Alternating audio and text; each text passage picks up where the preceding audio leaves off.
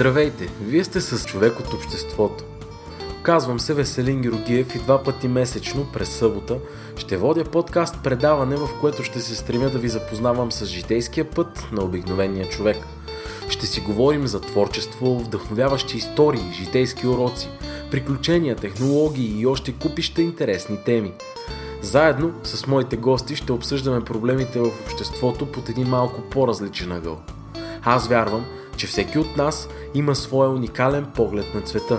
Вярвам, че всеки има какво да даде чрез личния си опит. И искрено вярвам, че само заедно можем да направим света около нас по-добър. Благодаря, че сте тук. Желая ви приятно слушане.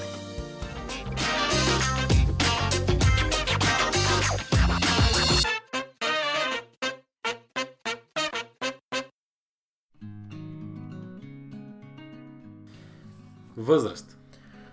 Почти Христова. Зодия. Не вярвам в зодии, но айде близнаци. Висша ценност. Литература. Аз съм. Стих. Обичам да. Пиша. Мразя да. Не мразя. Ден или нощ. Нощ. Бързо или бавно. Амалгама. От двете. Модерно или ретро. Ретро. Можеш ли да готвиш? Никак. Риба или месо. Риба. Планина или море. Море. Баница или зелник. Баница. Любима напитка. Студена бира. Храна, която не харесваш. Всичко си хапвам. От какво се страхуваш? Не се страхувам от нищо. Какво не приемаш? Толерантен съм. Мисъл на деня. Не позволявам деня ми да се ръководи от цитати и мисли. Животът ти като заглавие на книга.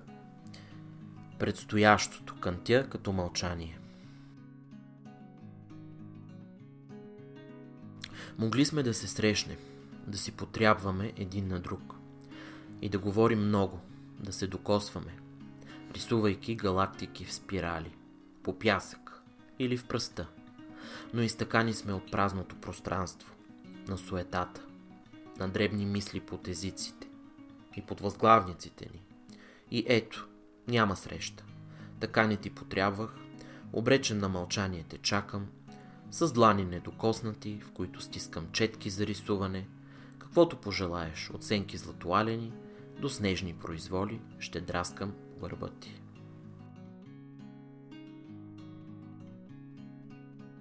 Здравейте, скъпи слушатели! Вие сте с Човек от обществото, подкастът на artistično.com. Аз съм Веселин Георгиев. Може да подкрепите предаването, като харесате епизода или пък оставите коментар. Това значи много за мен. Гостът ми днес е потопил себе си в света на литературата. Завършил е бакалавърска степен по психология, по-късно и магистърска, по-късно и магистър по клинична и консултативна психология. На този етап е част от докторантската програма на Софийския университет. От съвсем ранна възраст започва стъпките си в света на поезията. Още като ученик в профилираната хуманитарна гимназия Дамян Дамянов в град Сливен. Печелил е редица награди, някои от които са първо място на есеистичното предизвикателство на Love Theater, голямата награда за социална поезия с творбата си Лепрозориум. Има отличие в конкурса Млад разказвач с разказа си Азалия, награждаване от Съюза на българските писатели за произведението си на Трапчево. Бил е част от а, литературни конкурси за студенти и още много други. Творбите му са публикувани в списание Кула и списание Нова социална поезия. Както и във вестниците а, Музи в залива, Teens Paper и Литературен глас. С огромно удоволствие искам да ви представя Веселин Веселинов. Благодаря, че приема моята покана да участваш в човек от обществото. Благодаря ти пък аз за поканата. Представи си малко повече. Аз казах някакви неща за теб в, а, в началото. Представи си малко по-подробно на нашите слушатели. А, изброй някои неща, които са важни за теб да бъдат казани. Ти много хубаво ме представи. Малко нескромно би било сега да обяснявам, но занимавам се с психология и литература. Това са двете основни а, направления в моя живот, като литературата напоследък е водеща. А, предстои ми защита на дисертационен труд в Софийския университет. Предстои излизането на първата ми книга, подкрепена от Национален фонд култура. Това е книга с поезия. Един млад мъж на 32 години. Айде така да кажем. Добре. А, искам да те върна малко по-назад в миналото ти. От къде в теб се заражда любовта към литературата и към изкуството като цяло? Виж, аз съм учил в музикално училище и водещото за мен в една песен, тъй като аз съм бил в паралелка с поп и джаз, пеене и пиано, беше текст още от тогава. Лорът е съвсем малък. Моите първи учители така са изиграли естествено огромна роля за по-нататъчното ми развитие. А, гимназията, в която попаднах, тя се казва Дамян Дамянов, мисля, че това не е случайно. Все пак това е един от най-големите поети на България. Ам, възпита у мен това. Философията, литературата, нещата, които до голяма степен са запълвали моето ежедневие – и а, така, може би моята преподавателка по литература, нека да я спомена, тя се казва Теодора Ботошарова. И до ден днешен поддържаме връзка, макар и в социалните мрежи и рядко, а, е имала така отношение. Стремял съм се чрез олимпиади, чрез участията си в нейните часове, нали, да, да се изявя, макар и на едно училищно ниво. След което дълго време в университета се занимавах основно с психология, защото в Софийския университет се учи доста и нямах време и възможност за литературата, но това се завърна в един момент. Някакси винаги си е намирал проявлението, предполагам, и така си е стояло отстрани. Стояло е някъде и е чакало точния момент и категоричността с която да се заявя. Може би това е свързано и с личностното израстване. Да. Смелостта да кажеш нещо чрез било стихотворение, разказ, роман, защо не. Нали, това е малко или много един душевен ексибиционизъм. Не всеки е готов на нещо такова. Трябва да дойде момента.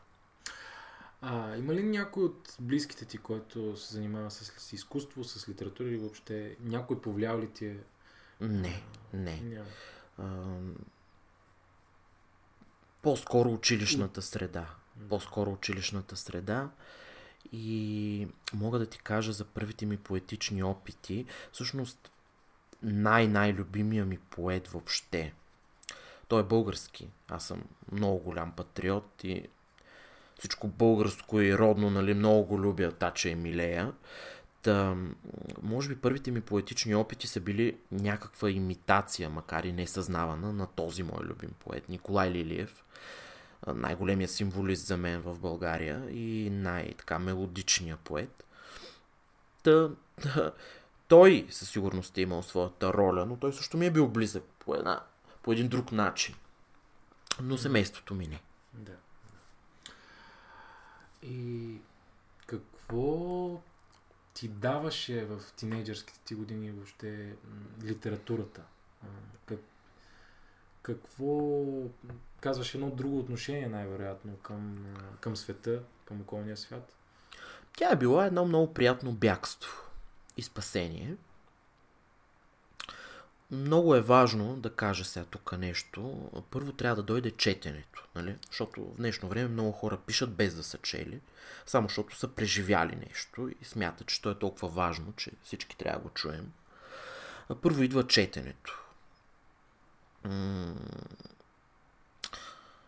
То много помага да бягаш от вече казаното, от клишетата, от познатото. така че в тези години е било предимно четене и някакви много бегли опити за писане, които, разбира се, сега когато ми попаднат, прочитам с известна доза неудобство. Нали? Или пък с някакъв смях. Макар, че то не е смешно. Тъжно е дори, но, но това пак е бил пътя. Университета също е изиграл своята роля.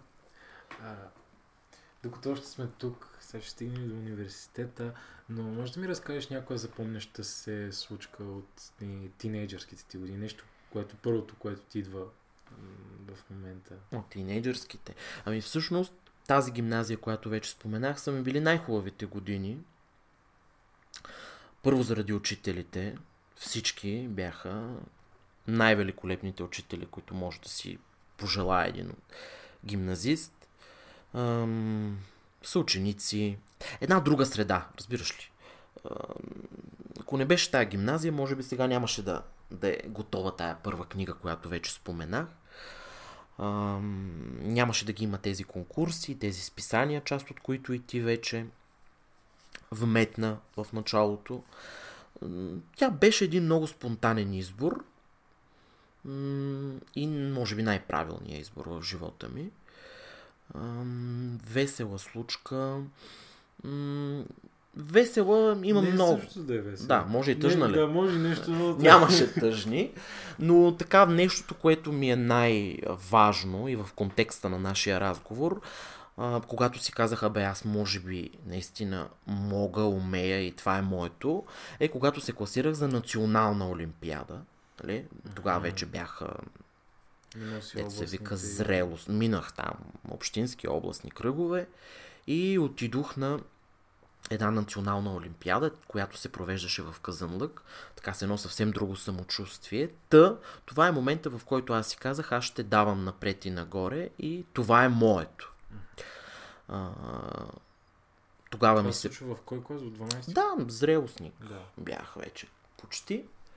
И това, това ми е така останало. Разбира се, когато завършвахме в гимназията, имаше едни така много а, официални, много тържествени церемонии, в които нашите учители избираха така най-изтъкнатите ученици в различни сфери. Аз много исках да спечеля мистър гимназия. Е, не спечелих мистър гимназия, но пък спечелих литератор на нашия випуск. Та Всъщност, то още тогава е било ясно нали, с какво ще се занимавам, макар че не учих българска филология, а психология. Да. Тук стигаме до психологията. Завършваш гимназията в Сливен и се насочваш директно към София, mm-hmm. психология в Софийски. Защо психология? Защото имах великолепен преподавател по философски цикъл в тази гимназия и защото винаги ми е било много любопитно какво има отвъд фасадата и привидното.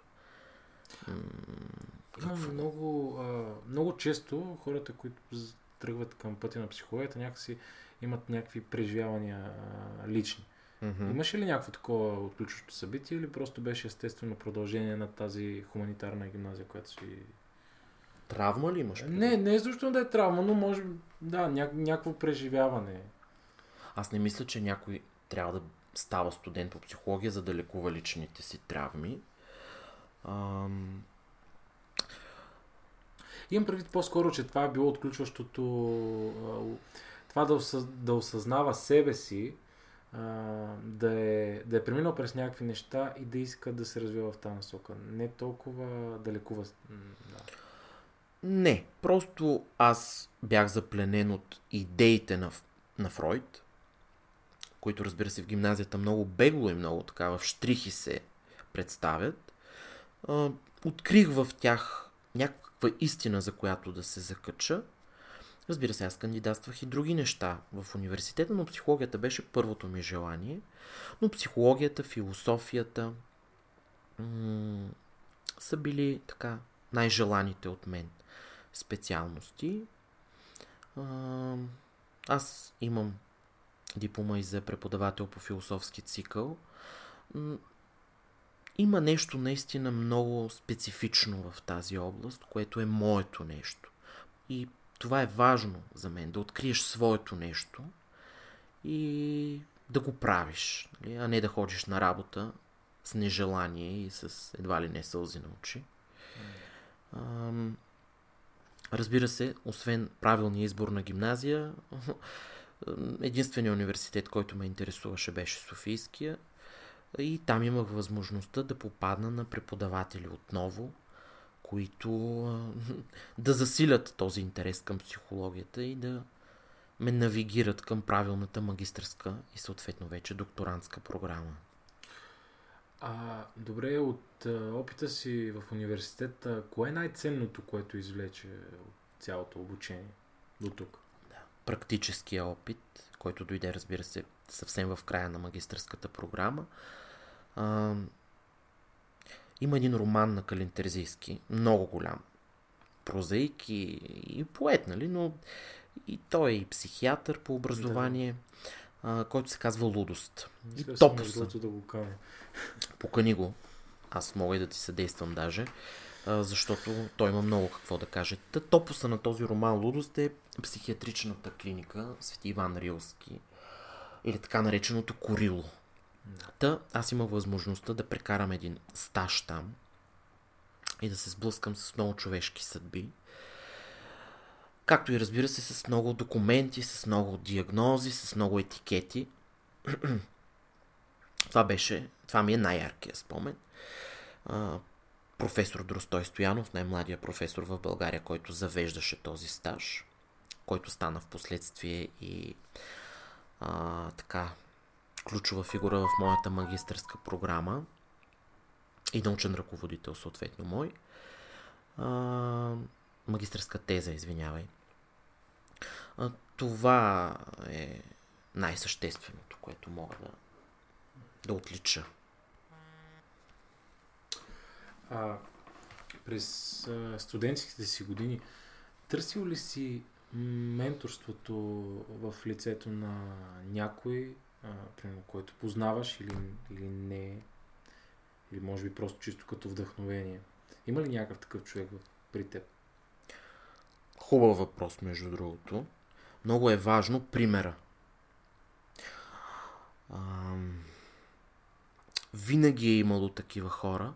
Още от онази музикална паралелка, за която ти разказах. Та до сега, нали, до наши дни много е важно човек да се чувства вдъхновен, ама пряко вдъхновен, в смисъл някой пред теб, защото аз Личен ти... контакт с... Така, аз ти казах за Лилиев. Е, да, да, ама аз Лилиев можех само да го чета, нали? Да. А, докато а, гимназията, университета, ето вече и литературните среди ти дават възможност да се докоснеш, нали, така, един непосредствен контакт до много ключови фигури, до много големи хора, цели вселени които а, са ти някакъв ориентир, било той нравствен, професионален, а, както искаш го приеми. Имаше такива хора в университета, аз казах за професор Дростой Стоянов, но мога да спомена и още имена. А, те са първо много еродирани. Това малко те измачква като студент, защото ти си кажеш, боже, аз нищо не знам. Къде съм? Къде съм аз, така. В същото време много те амбицира и те мотивира да четеш, за да можеш адекватно да се включваш в диалог с такива хора.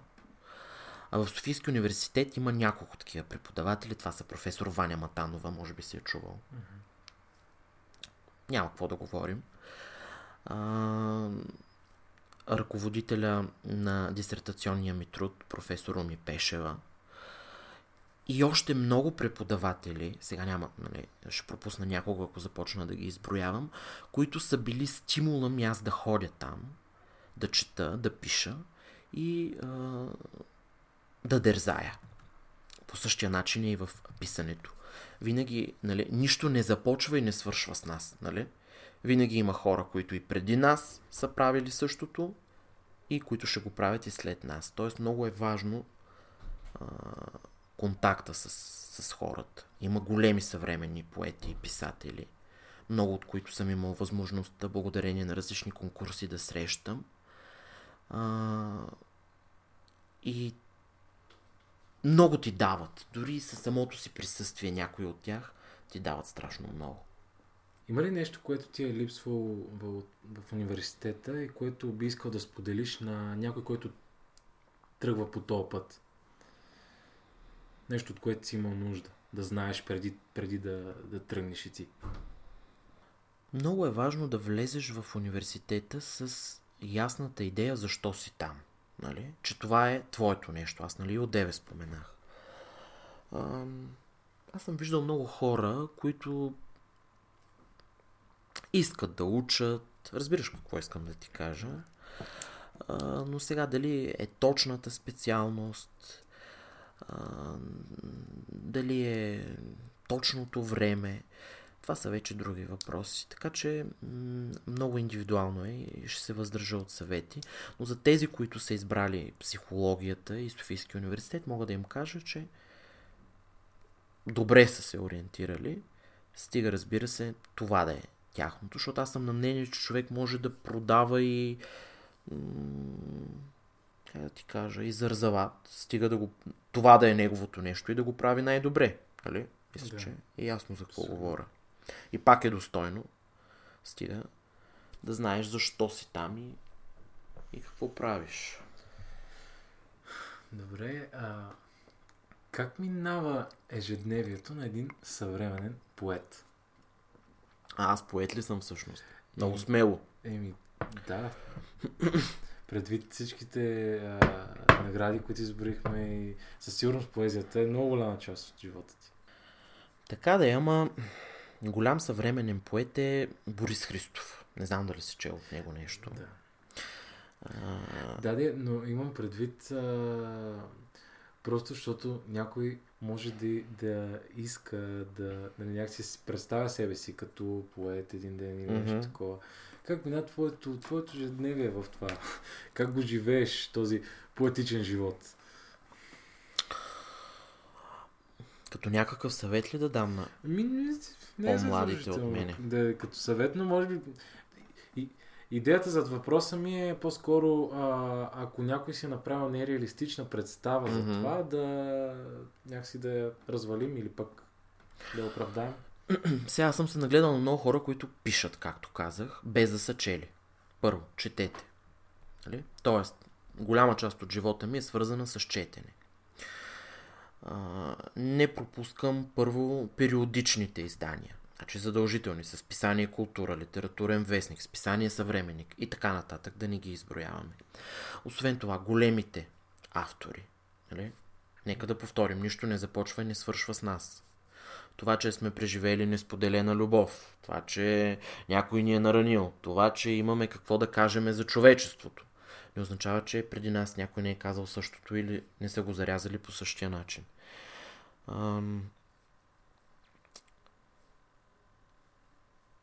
Четенето. Голяма част от живота. След това, ам... пак под формата на съвет, ако изобщо съм в позицията да давам такива, към а, по-младите. Знаеш ли, аз бях май месец в а, Шумен на един много престижен и хубав конкурс. Евала на Шуменския университет за организацията.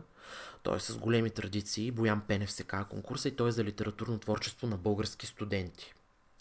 Там се срещнах с по-млади от мен момчета и момичета, които участваха също. И ам, много от тях наистина безкрайно талантливи. Но ми направи впечатление и друго, че а, за повечето беше голямо притеснение, защото това беше първото или второто място, на което се явяват. Да, ако мога изобщо да дам някакъв съвет, то е участвайте в конкурси, изпращайте, опитвайте. Това е първо е безценен опит. Второ, сега някакво се лъжем, приятно е да получаваш някаква награда, било тя и поощрителна дори. И трето, това е а, възможност да срещнеш онези големите хора, а, които те са толкова, как да кажа, все такива отворени ръце са, че а, склонни са да ти помогнат. М- най-малкото със съвет. С ам, редакция. Разбираш ли? Да. А, А ние някакси в, на, в началото изграждаме едно такова, че са много трудно достъпни, а те, повечето такива хора, защото разбирам за какво ми говориш, са с наистина с много отворено сърце, ръце и въобще са... когато те м- усетят таланта срещу себе си, са точно такива. Повечето, разбира се, това пак е Да, много индивидуално. А, и ето, аз ще ти дам пример. Ти спомена, когато ме представя за един конкурс Млад разказвач в Бургас, той беше за разкази. Нещо, което аз по принцип не пиша и не смятам, че е съвсем моето. Аз предпочитам мерената реч, т.е. поезията, стиха. Но имах някаква идея, сглобих и реших да изпратя. Много хубав конкурс е в памет на голямо име в бургаската писателска общност Атанас Радойнов. Неговото семейство го организира, Съюза на бургаските писатели, Дома на писателя в Бургас и така нататък. И просто го изпратих. Получих една специална награда там, разказа се казва Азалия. И там се запознах на самата церемония в Дома на писателя в Бургас с редакторката на книгата ми. Разбираш, в смисъл, Да. ние там се запознахме. Тя е много сериозно име, каза се Роза Боянова. И след това запознанство продължихме комуникацията си. Аз я поканих за редактор, когато бях готов с ръкописа и реших, че ще се че ще участвам в а, програмата на Национален фонд култура за подкрепа на дебютиращи автори. Тя на драго сърце прие. И ето, че от а аз тогава съм имал, когато съм кандидатствал за този конкурс с разказа, съм имал да кажем 4-5 стихотворения хубави. Разбираш ли? Да. И всъщност хубавото на този конкурс е не тази специална награда за разказа, естествено, че е приятно, но този контакт, който е безценен. Защото ам, той води нали, до нещо по-голямо и по-важно от една награда в един конкурс. Та, участвайте, нали, пишете, участвайте, интересувайте се. Ам, не се знае къде някой ще ви обърне по-специално внимание и ще ви насочи. Много са важни примерите, това за което ти ме попита. И аз не мисля, че изобщо е възможно без този живия пример пред теб. Може би, освен ако не си някакъв гениален, но... да. Нали. Кои са били обаче трудностите, които си срещал по пътя си до тук? Не ги мисля трудностите. Въобще не искам дори да ги дефинирам. Защото, как да ти кажа, фокуса не, не бива изобщо да е там. Когато ти си намерил своето, т.е. искаш да се изразиш чрез художественото слово, то може да не е художествено, може да е академично, примерно, нали? защото Да. докторантурата е свързано с, свързана с академични текстове изобщо с един друг тип изява, ти не мислиш за трудностите, когато си на правилното място. А, и, а... Разбира се, че има. Но те са толкова дребни на фона на крайната цел. Ето, между другото, книгата ще се казва Канте като мълчание.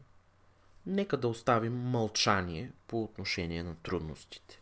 Те не са, те не са важни, наистина. И са дребни на фона на голямото изкуство. А кой е най-големият ти провал и какви са уроците, които извлече от него? Не станах певец, не станах пианист, не станах актьор, но пък Да. едно друго изкуство ме приюти. Провали са, но Може би за добро. ми не е било моето. А, Кое според теб пък е най-голямото ти постижение? А, Или поне това, което ти чувстваш, като, защото за всеки може да бъде различно. най-голямото ми постижение. Най-голямото постижение ще е готовата книга. Когато я държа в ръцете си, тогава ще мога да кажа, Предстои. това е най-голямото ми постижение. А другото, което мога да отлича, е. Ам, как да ти кажа, за да ме приемат в а, докторската програма, беше така. Може би един месец без съние. А, четене, много сериозно, съчетано естествено и с работа през деня, нощем учене, следващата сутрин отново си на работа. И успеха там за мен беше много голям, защото имаше и сериозна конкуренция, и много за четене. Аз имам един проблем, когато защото аз много се стремя всичко, което правя да ми е безкрайно интересно. Но знаеш, когато учиш за някакъв изпит, неизменно се появяват неща, които ти трябва да минеш, а не са точно твоите неща, което за мен е ужасно. Ето, ето трудност. Да. Ето, сега ти отговарям за трудността. Това беше голямо постижение. Следващото ще бъде книгата и надявам се успешната защита. Между другото, много е интересен дисертационния ми труд. Да, може да разкажеш нещо за... Той е на тема психотичното страдание, психозата или тъй наречената шизофрения, само че в детско-юношеска възраст. Интересна и е щекотлива, защото съществува твърдение, че тя първо въобще не съществува в тази възраст. До съвсем крайни, че Аз се... това също не съм, не съм чувал. А има ли като, като статистика много случаи на... Аз не се водя от статистики, Да. аз се водя от индивидуалния, от частния случай. Той ми е по-интересен, но надявам се един ден да можеш да... Щом ти е интересно, ще... надявам се, че ще прочетеш. За нея също имам идеи под формата на монография или ще видим как. Но нека да я защитя. Интересно е, защото представям индивидуални случаи, освен теория, разбира се, индивидуални случаи от а, своята практика, като училищен психолог, при сблъсъка ми с такова страдание от децата. Много е интересно. Супер интересно. И-. И то винаги, съм, че винаги в такива а, такива академични литератури, когато има вкарано много от личните, личния опит, винаги е много успешно. Пожелавам ти наистина успех. Благодаря ти. Сега, успешно не бих го дефинирал така. Сега с две остриета ще кажа защо. Защото точно това, което ти ме попита, в академичните среди търсенията са по посока именно на статистика, нали? което и ти каза. Числата, процентите, анализите. Само, че за тези числа и проценти стоят човешки съдби. На мен това ми е по-интересното.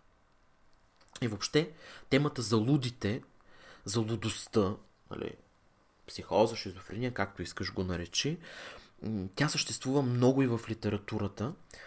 В Шумен представих един текст, отново в Шуменския университет, такъв академичен обаче мой текст, свързан с проблема, клиничния проблем за лудостта в класическата българска литература, като мисля да го продължа и в нов текст към съвременната.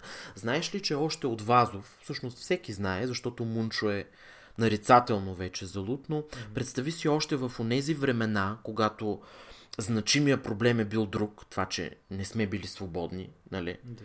Това, че въобще език, религия, всичко е било под въпрос, нали, да се съхрани. А, още тогава е стоял проблема с психичното здраве. Още от Вазов. И в а, този си а, така, текст, който представих в Шумен и който се надявам да се появи в техен сборник бъдещ, а, разглеждам лудостта от Вазов, от а, романа по Тигото, до така едни по-съвременни автори и, поетич, и поетични текстове разглеждам и проза, романи, разкази. Как представя литературата този проблем на медицината, на психологията и така нататък. Тоест всичко е свързано. Може да се намерят а, така наречените конвергенции или допирни точки, нали, пресечни точки. Знаеш ли обаче, а, мен едно друго нещо повече ме притеснява стигмата, която се слага Стигмата, а, мгм. за, лудото и лудостите въобще, а, защото много от а, все по-чести са психичните проблеми в а, човека на 21 век. И всъщност специално в България много малко хора дори търсят помощ mm-hmm. и много трудно, ако стигне до там. Може вече ма, една идея е по-добре, но... Mm, това е спорно. Спор... А, това не е друг въпрос. Напротив, той е същия проблема за стигмата. И ще се върна пак към този текст, за който ти споменах, към клиничния проблем за лудостта в класическата българска литература. Онова общество, което Вазов описва в този гигантски роман, нали, а, Потигото, а, това е едно патриархално общество. Неразградено, предосвобожденско, така, водещо се от едни здрави традиции, които са ги крепили по време на това тежко робство и въобще. А, и каква е ролята там на Луджия? Всъщност там стигма няма, защото неговата роля в романа е ключова. Той не е периферен персонаж, нали? Той е отглеждан от монасите в манастира. Те са... А, той е част от техния живот и всъщност този най-голям наш писател, поне чисто иерархично в нашата литература, завършва романа си с него. Всъщност Лудия е единствения, който протестира съвсем адекватно срещу жестокостите, които се случват в а, тогава Османската империя, когато вижда обезглавените и окървавени трупове на своите обични хора – а, нали, той вижда несправедливости, жестокости и единствен се осмелява да протестира. Тоест, тук имаме не само, че ням, т.е. нямаме стигма, а имаме едно поставяне на лудия на пиедестал. Не случайно в романа е казано лудите, лудите, те да са живи. Как се променя това обаче към наши дни? Аз съм го разгледал това в този текст. В следосвобожденска България вече се появява стигмата. А, тоест, не само, че не вървим към по-добре, вървим ами, още по-надолу. Нали, наличен е регрес. Макар, че това също е условно, но е интересен казус, наистина, с а, живот с диагноза. Въобще това са много любопитни теми, които Абсолютно. могат да се съчетаят. Психология и литература. Имам отправена покана към а, едно момиче, което дълги години страда от а, така нареченото вече много модерно биполярно афективно разстройство. Mm-hmm. Та, тя има много преживявания с тази диагноза и всъщност за мен тя винаги е пример за човек, който много добре успява да води един много пълноценен живот дори с нея. Въпреки, а, нали, ако някой, който не е запознат, чуе просто като диагноза, но за нещо много страшно и то всъщност и, и си е. Но. Това вече е начин на функциониране. Нали, диагнозата не бива да се превръща в. А, как да кажа? Тя е а, необходима на науката. Да. Нали? В ежедневието и в ежедневното ни функциониране тя не бива да бъде основното и водещото. Хубаво дано да ти приеме поканата. Предполагам, ще има слушатели, на които ще им е интересно. А, добре, за какво мечтаеш на този етап? Ами... Книгата споменах. Книгата, да. Кънтя като мълчание се казва ръкописа. А, надявам се, че нали, Национален фонд култура ще успеем така заедно да я направим. Със сигурност това е едната от мечтите ми. Макар че аз вече имам готов ръкопис и за втора, но хайде да, да реализираме първата и после вече вървим към. И разбира се, заниманията ми с науката. Тя също, макар че усещам, че може би писането е по... Да, може би там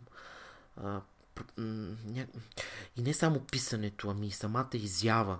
Много е приятно, когато четеш пред аудитория някаква, когато те награждават, когато някак си най-пълнокръвната среща със себе си. Но като в науката все още има много въпросителни, поне за мен. но и там имам някакви мечти. Как е, обаче човекът на 21 век консумира поезията и има ли а, достатъчно жажда у хората за поезия? Знаеш ли, аз преди няколко дни м- спечелих наградата за поезия на фундация м- Свети Климент Охридски, на, съответно на университета, нали? Точно за едно стихотворение, което се казва Училище за поети, което засяга тази тема. Новата поезия, защото нали ме питаш за 21 да. век. Ам, има, има дебати, по те, които са ми интересни, между другото. Едните са свързани с ам, класическия стих и този по-модерния белия, т.е. по-свободния. Няма рими, няма, а, знаеш, а, стъпките и така нататък. Кое е поезия сега? Класическия стих или този новия? А, и другия е свързан с комерциалната литература и с... Защото не ме питаш за консумацията. Да. А, като че ли в... Поне в България нямам наблюдения по отношение на чуждите литератури. Стана срамно името ти да говори нещо на масовата публика. Ще дам пример. Спорна фигура е Георги Господинов. Със сигурност знаеш за кого да. говоря. Най-популярният български. Той е поет и писател. И тук идва въпроса. Той е много продаваем, много превеждан, много коментиран. Какво е мнението на критиците? Аз не знам. О, така. Полюсни са а, оценките. Защо? От една страна, а, когато си достигнал до толкова голяма аудитория, правиш ли високо изкуство, честно да ти кажа, за мен той прави наистина много добри неща, макар че сега много хора пък ще ме заклеймят мен за това. А, и от друга страна, сега, това да си тъй наречения бутиков поет, нали? Тоест, да. не достигаш до масата, защото правиш нещо извънземно, да. което е за само за отбраните. Има и една златна среда. Как консумира? Много е важна рекламата, не случайно. Аз, между другото, го харесвах. Има и такива формати дори. БНТ имаха според мен успешен а, опит с ръкописът, ако си гледал. Mm-hmm. А, едно реалити, в което точно ръкописи, дебютни ръкописи се предлагаха. Георги Бардаров спечели и той в момента с втория си, тогава това беше неговия първи роман, когато спечели конкурса на БНТ ръкописът. С аз още броя дните. В момента с новият му роман смятам, че той постигна също така тази широка и подкрепа, и популярност, и нали, Здравка Евтимова, например. Нали, прозата, разказите, които дори учебниците знаеш в чужбина. А, много е противоречиво и в това стихотворение, което бе наградено, аз разглеждам точно това. Трябва ли да се водим по някакви стандарти или стереотипи, или пък ако достигнеш до повече хора, това прави ли те лош поет? А, сложно е. Но пък на мен специално ми е много интересно и една от темите, които ме вълнува. Сега, разбира се, има и такава поезия, която аз лично не мога да възприема. Тя не е тази на Георги Господинов. А, има, например, така наречения Папи Ханс. А, нали, има такива популярни по други причини лица, които са успешни но сега дали това е точно поезия или са по-скоро статуси от социални мрежи е друга тема. А, ако можеше да промениш едно от качествата в днешния човек и да го изкорениш напълно, кое би било то? Плъзгането по повърхността нали ти казах, на мен винаги ми е било интересно какво има отвъд тая повърхност. Тревожат ме много неща. Виждам м- момичета, които да кажем учат в Софийския университет, които са завършили страхотна гимназия в един много хубав български град Бургас. За него също казах отдеве. Които обаче се обезобразяват с всякакви интервенции, доближавайки се уж до някакви стереотипи на Барби и така нататък. Предполагам и ти си ги виждал тия неща, стигайки дори до някакво така много, много неприятно външно представяне и на мен ми е интересно какво има отвъд. Нали? Какво би те накарало да си причиниш нещо такова? А, всеки би казал мания, тая, нали? Разбираш да. какво искам да ти кажа? Веднага ще го зачеркне. И на мен не ми харесва, но няма да го зачеркна. Искам да разбера какво се е случило на това момиче, което да кажем учи немска филология и okay. така. А, и в същото време м- има устни като вурщета. Нали? Интересно ми е какво я е докарало до там. Да, нали, а, не ми е интересно изгледа й, а как се е стигнало до този изглед и бих променил това у хората. Нали. Бързото осъждане и интереса само към повърхността, към обвивката. Според мен отвътре е малко по-интересно. И, и има отговори на въпроси, които така са важни. Звучи като едно много много комерциално качество, което притежават повечето хора. И да, и аз съм съгласен, че много малко хора се замислят за нещата отдолу, които движат а, поведението на разни други хора. Какво четеш напоследък? На, можеш да препоръчаш някакво заглавие, които така сте ангажирали? Mm-hmm. С удоволствие, да. А,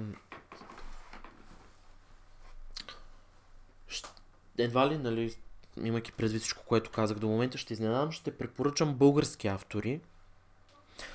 А, прочетох един роман на Елена Алексиева, който се казва Свети вълк, точно заради тези ми търсения за лудостта в литературата. Главният герой а, тръгва от една лудница към външния свят, обаче накрая се връща в лудницата. Роман много сериозен, препоръчвам го на така, тези, които обичат да четат проза и тежък е, трудно се чете, но пък за мен е голямо постижение в нашата литература. Свети Вълк, повтарям, на Елена Алексиева прочетох наскоро.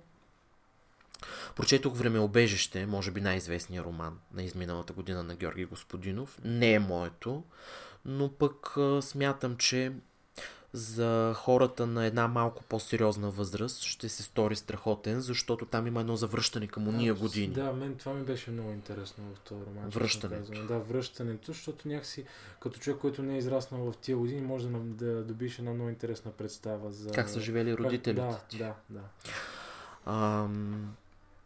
Да, там също има проблема за м- психичното здраве, mm-hmm. за психиатрията, макар че той е свързан с друго, не точно с лудостта. Не го прочетох. Той е обемен, но за, може би за две вечери го прочетох. И нещото, което адски много ми хареса, може би най-любимото ми, в последните там няколко месеца, е Тяло по троклята, роман на Галин Никифоров. Нещо вау. Мисъл, засяга проблема за сиблинговата тревожност, т.е. взаимоотношенията брат-сестра. Супер популярна актуална тема, джендър идеологията, смяната на пола и така нататък, макар че тя там е представена. В романа е представена по един доста революционен начин. И проблема за сирачеството, друга много интересна за мен е тема, израстването в институция и така нататък. Mm-hmm. А, много голяма литература е това, така че намерете, прочетете Тяло по троклята на Гален Никифоров. Това са трите романа последно, които много силно ме впечатлиха. А, има ли нещо, което винаги си искал хората да знаят за теб, но никога не са те питали? Не съм се замислял. Да знаят за мен. Аз мисля, че нека да е живот и здраве. Всички, които прочитат а, тази дебютна стихосбирка, а, ще си отговорят на много въпроси. Там съм засегнал всичко, което... Не всичко, разбира се, то няма как да е всичко. Те са 39 творби, но теми, които ме вълнуват по една или по друга причина. Мога да ги кажа. Темата за бездетието ми е много интересна, за инфертилитета, т.е. за невъзможността да имаш деца, да създадеш поколение. Разгледал съм я. А, ето темата за литературата, казах, че имам такова стихотворение. Трябва ли да се водиш по някакви нови канони или пък да си останеш общо взето поет сам за себе си, колкото и да си авангарден и модерен. Нали? Темата за тенденциите в съвременната литература. А, темата за, естествено, екзистенциалните теми като самотата, нали, няма как да избягаш от тях. А, но, може би, нещата, които не са ме питали, те под една или под друга форма са залегнали в тези стихотворения в моите социал... В... Най-вече във Фейсбук, защото в Инстаграм не публикувам толкова стихотворения. Там по-скоро някакъв лайфстайл, нали? А, но във Фейсбук могат, които се интересуват, Веселин Веселинов ми е на кирилица Фейсбук, а може а да влязат. Връзка. Да, окей. Okay. Могат да влязат и да попрочитат нещо, може пък да ги заинтригува да е тяхното. Друга, някакъв друг тип а, поезия, която а, ти примерно много се възхищаваш на нея, нещо, което би споделил. Пак ще е българска Пак, обаче. Българска, да. Разбира се. А, има. Има. Аз споменах Борис Христо вече, който не го е чел според мен. И въобще, който иска пък да пише, да не е чел Борис Христов, м- вечерен тромпет и честен кръст са неговите стихосбирки. А, мисля, че това са заглавията. Задължителни са просто. А, от съвсем новите автори, а, като поезия, ли, вече това естествено е въпрос на вкус. В поезията може би е най-относително. При един роман знаеш кога е добър и кога не. Нали? Докато при поезията е много относително, но а, на мен страшно много ми харесват а, стихотворения на Татяна Йотова. Може да потърсят хората. А, ще спомена също м- Даниел Маргнов има едно момче, което пише много интересни неща. Калин Терезийски го казах.